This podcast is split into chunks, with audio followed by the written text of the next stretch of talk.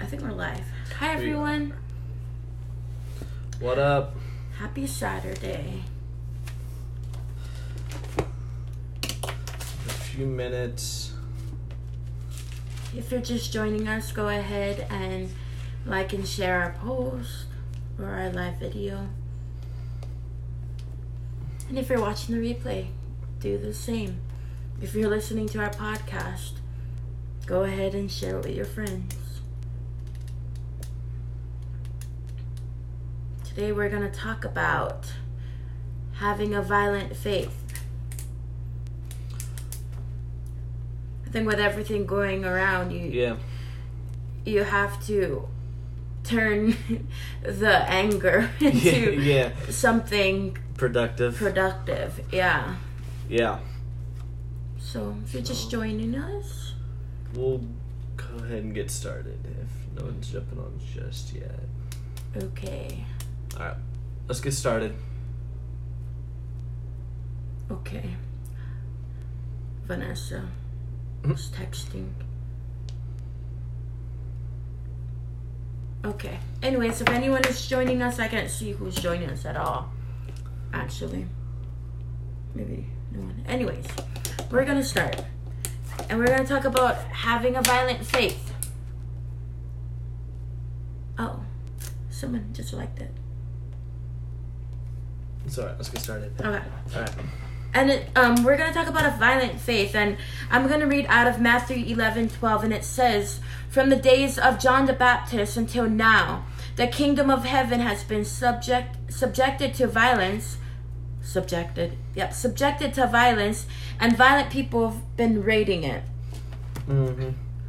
And so, I don't know, I've been studying this out for myself because I've always heard people talk about the violent take it by force or that violent take it by force. And I never knew what it was. And I did a little studying and, um, it was talking about during the time of John the Baptist, people was trying to raid the kingdom of heaven. They were have had a desperation for the things of God that they were forcing their way into it. And um some I looked at some commentaries, they were saying that people were like they had to like keep people away because they were so hungry for the things what um, John the Baptist was doing and they were going after those things Yeah. and we as people we as um, Christians we have to turn that anger or whatever's going on into in this world now Yeah. and turn that into a violent faith into a violence in your spirit to have a violent spirit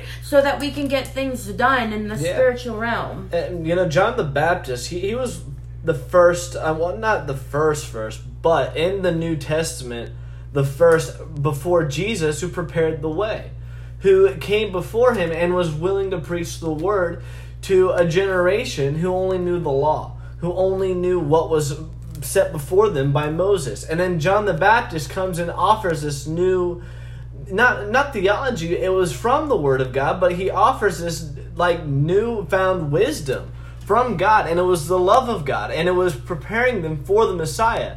And that drew people to come near him. That drew people to want to hear what he had to say. Because even jesus said during this parable he said what did you go out to see? Did you go out to see a man in soft clothing did you go out to see a man in the desert did you go out to see a man shaken by the wind? No, you went out to receive something from the Holy Spirit. You went out to receive something from God. And he talked about John the Baptist and his ministry. And it was during this time people began to have a hunger for the things of God, really because no one else was teaching them. No one else was bringing this forward. No one was bringing it to light. It was the law, it was religion, it was just what was known. But then you have a man step up full of the Holy Spirit that begins to prophesy and show them what who God really is before Jesus is coming. And I wanted to talk about having a violent faith. How to get your faith or how to get yourself to a point to where you receive the most from God. To where you can receive the most God has for you and how to have God work on your behalf. Because a lot of Christians, God never works on their behalf because they don't know how to connect to God. And they uh, always wait for God to move. And, and you hear that a lot. Waiting on God to move. God is in control. But that's not necessarily how it works. You have to begin to move your own faith. And I'm going to share stories with you from the Word of God that explain how to have a violent kind of faith. Amen. All right. Hi, Ron. Hi, Mara. Hi, Vanessa. And even before we talk about that, um, just even in um, Second Corinthians ten, it talks about it. We're not fighting against flesh and blood, but we're fighting against the principalities, and that's what it is. Mm-hmm. Even now, even this virus, if you you can look at it as it's just a virus, but behind everything, there's a spiritual thing that's yeah. happening, and it's you have to fight in the spirit. You have to know how to go after things with the spirit and what right. God says to do, and with faith that's one weapon you use and you go after with faith, but it's a spiritual thing. It's a spiritual yeah. um because there's nothing you can do about this in the natural. Mm-hmm. You have to use the faith God has given you. You can't and you can't sit and wait and, ra- uh, and wait on God to do it because that's not how it works. God wants to use you. God wants to see you do this. God wants to see you empowered by the Holy Spirit to go out and shake and shake things. And I'm going to read a story coming from Luke 5 um, starting at verse 17. On one of those days, as he was teaching, talking about Jesus, Pharisees and teachers of the law were sitting there, who had come from every village of Galilee and Judea, and from Jerusalem. And the power of the Lord was with him to heal. And behold, some men were bringing on a bed who a man who was paralyzed, and they were seeking to bring him in to lay him before Jesus. But finding no way to bring him in, because of the crowd, they went up on the roof and let him down with his bed through the tiles in the midst before Jesus. And when he saw their faith, he said, Men, your sins are forgiven. And the scribes and the Pharisees began to question, saying, Who is this who speaks blasphemies? Who can forgive sins but God alone? When Jesus perceived their thoughts, he answered them, Why do you question in your hearts? Which is easier to say, Your sins are forgiven? Or to say, Rise up and walk. But that you may know that the Son of Man has authority on earth to forgive sins, he said to the man who was paralyzed, I say to you, Rise, pick up your bed, and go home. And, and immediately he rose up before them and picked up his bed, and he went lying and all and went home glorifying God. And amazement seized them all, and they all glorified God, and they were filled with awe, saying, Who have seen extraordinary things today? So here it's talking about a man that was healed. But again, they couldn't enter the room. And the only thing that got this man healed was this type of violent faith. Was a faith that pushed him through desperation, that pushed him through what everyone else was doing. I mean, you this is like this is vandalism. You're cutting a hole in someone else's roof to drop your friend below. You know, this is not what like I don't I couldn't even imagine that today. I mean, cutting a hole in someone's roof to drop someone down to to the feet of Jesus. And this is what they're doing. They had to have some kind of lawsuit come against them after that. But again, when you're filled with desperation, when you have a desperation for God to do something on your behalf, then you're going to do anything to get it.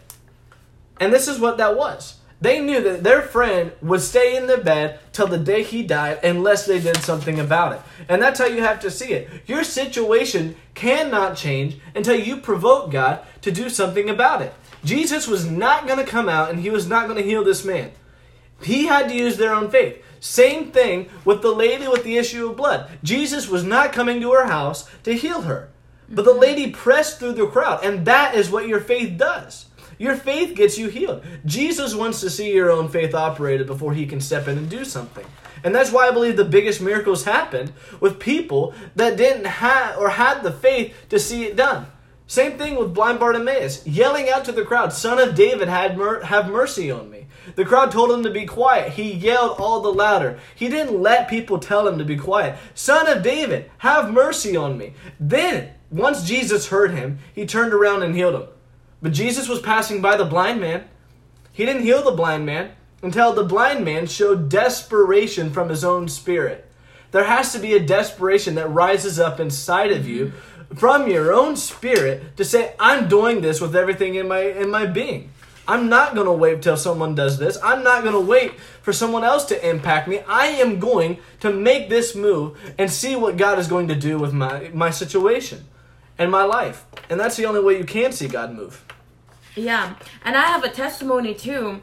About a week ago, we came home from church and we were sit- sitting in bed and then I realized that I had a lump and it was in the same exact place that I had it in before. And the first time when it happened, it grew into bigger than a golf ball size. And and it hurt so badly and i told myself i told zane i was like nope, this is not happening again and a lot of people can take their they can take their anger out into other people but you have to realize who like who sent this and you have to realize who to um you have to put a violence in your spirit. You have to have a violent spirit. And I told him, I was like, I'm not going to deal with this again.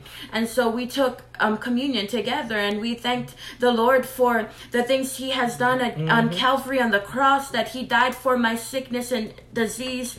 In Isaiah 53 5, it says that by his stripes that I am healed. And I, I took everything that the word of God says and yeah. I put it into action in my life. I declared it over my life, and the very next day, it was completely yeah, a, gone. A full eight hours. It, it was completely gone. It was less than eight hours because it was like one in the morning, and we woke up the next morning, and it was completely gone. And I know that when someone out of desperation, you have to have a des- desperation for the things of mm-hmm. God, for your situation to come out of it. Yeah yeah, mean, we didn't go to the doctor. We didn't do what everyone else would have recommended to do. Why? Because what does the Word of God say about my situation? And then what am I going to do about it to see that done? Because it doesn't just happen. I could have sat in bed. We could have just went to bed. We could have cried together, and we could have, you know, we could have went and got tested by the doctor, but we didn't do that. We used the faith that the Bible calls violent you have to begin to see yourself de- like desiring the things of God and desiring what the Word has for you because that's the only way you're going to see it. Because mm-hmm. God can't operate in, in a place, God can't take, go somewhere where you're not willing to follow. You have to be willing. God wants to see where you're willing to go before He comes comes for you. Mm-hmm. And, and that's why Jesus passed by the blind man that's why Jesus didn't go to the lady with the issue of blood's house. That's why Jesus didn't even step outside to heal the paralytic man. Why? Because their faith had to be the reason why they got healed. And it says Jesus was performing mighty miracles. The power came upon him to heal. The power came upon Jesus to heal, to do mighty things. And he didn't do it. He didn't go outside. There were already people lined up wanting to be healed. Instead, they went from the top and cut a hole down on the roof because they were that desperate to get their friend healed. They weren't going to let someone else take their healing. Mm-hmm. And a lot of people can do that. I've heard this before, and it's and I've heard it from an older generation as well. Is oh, you know, just give it to someone else. I don't need it as much as they do. Go talk to someone else. But God has a plan for you. God has something for you too. It doesn't matter how little your situation is, but it doesn't matter how big it is. Your faith is what matters to God. Because someone else may have waited in line and, and done what everyone else was doing. But then they had to leave because Jesus was done for the day. Instead, their friends cut a hole in the roof to drop him down, saying, If he doesn't do it, then no one else can. So we're doing this out of desperation.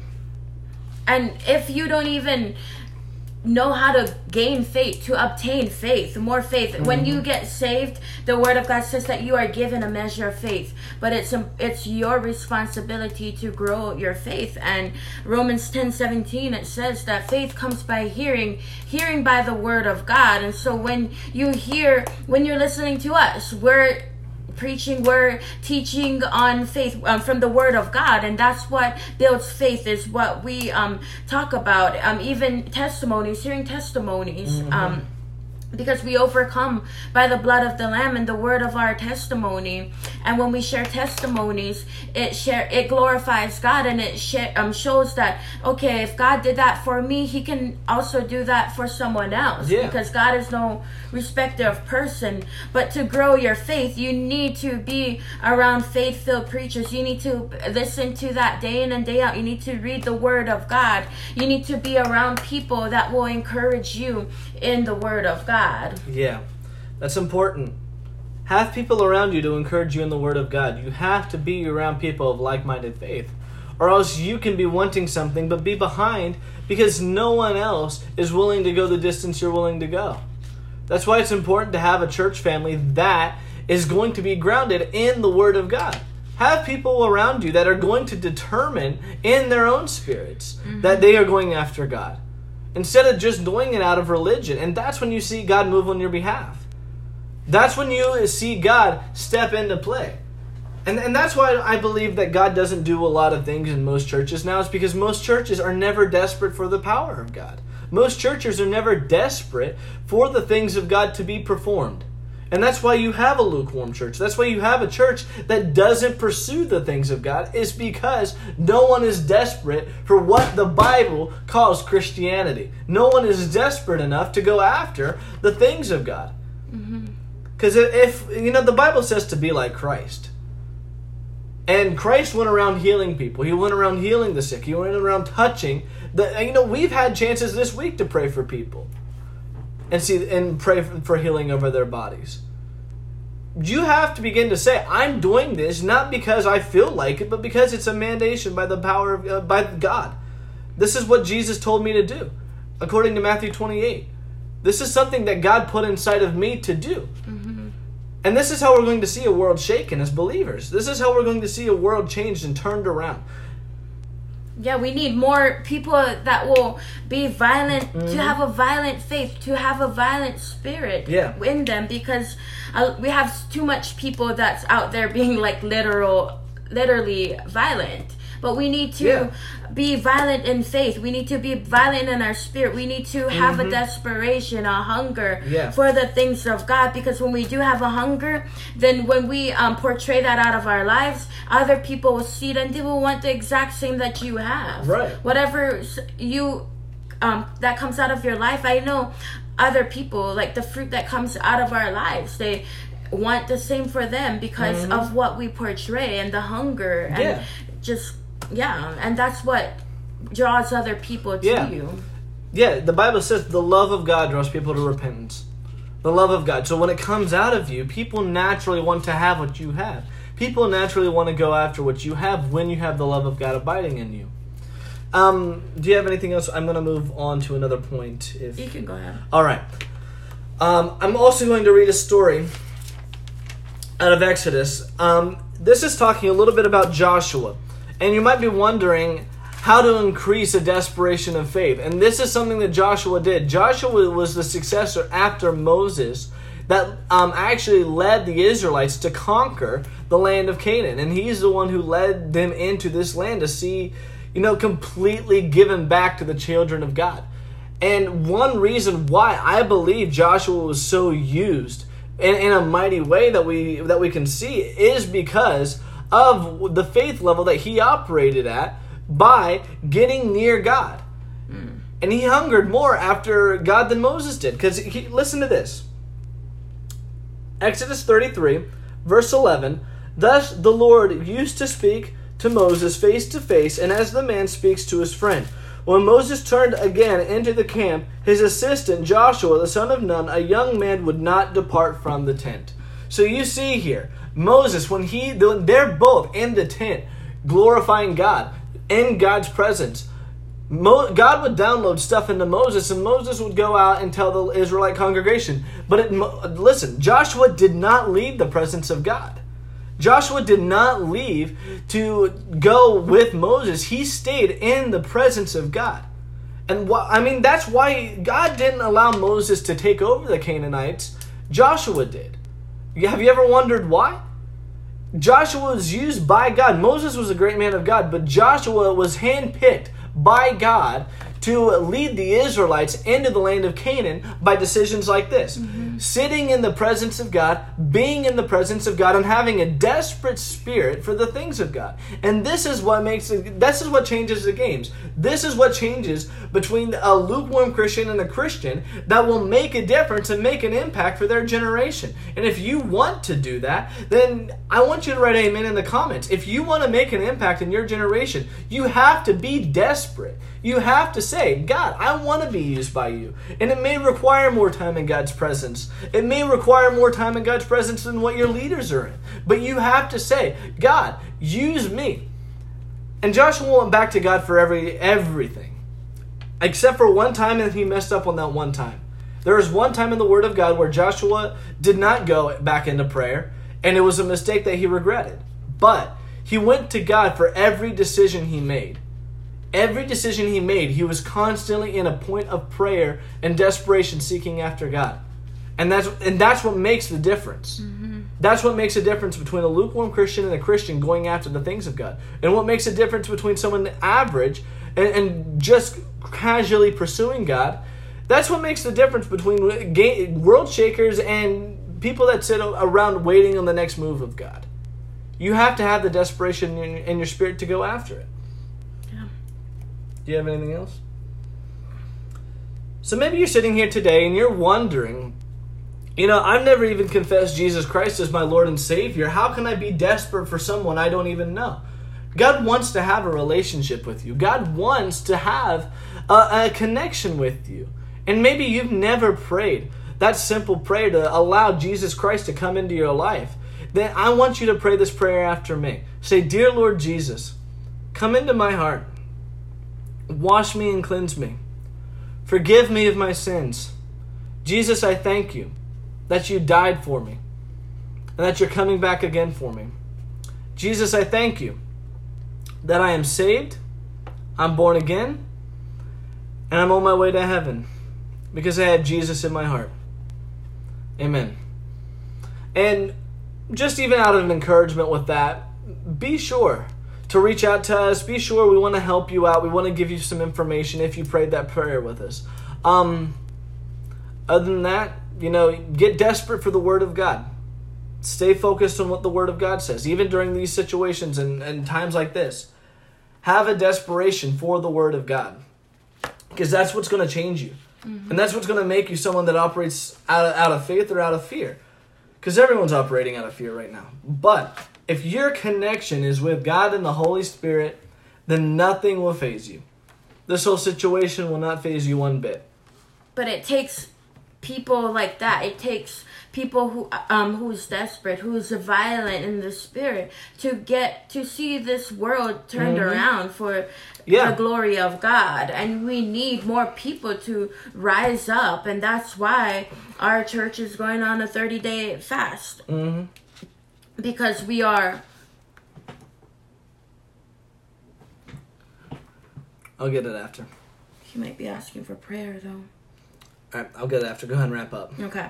But anyways, next week we're gonna talk about the weapons of our warfare because the Bible says that it's not the weapons are, of our warfare are not carnal. They're not natural things. We're not gonna go out and fight a spiritual battle with a sword with mm. a knife, yeah. with a gun. We need to know what spiritual things that God says in His Word, yeah. and we have to put that in our like into action in our lives to fight the things that might be the evil things in the world. We need to yeah. use the weapons of our warfare, our spiritual um, tools. Mm-hmm. So yeah, that's what we're gonna be talking about next week. But if you said that prayer, we'd like for you to message us. And if you're rewatching this the replay video, go ahead and share it and share with your friends and message us.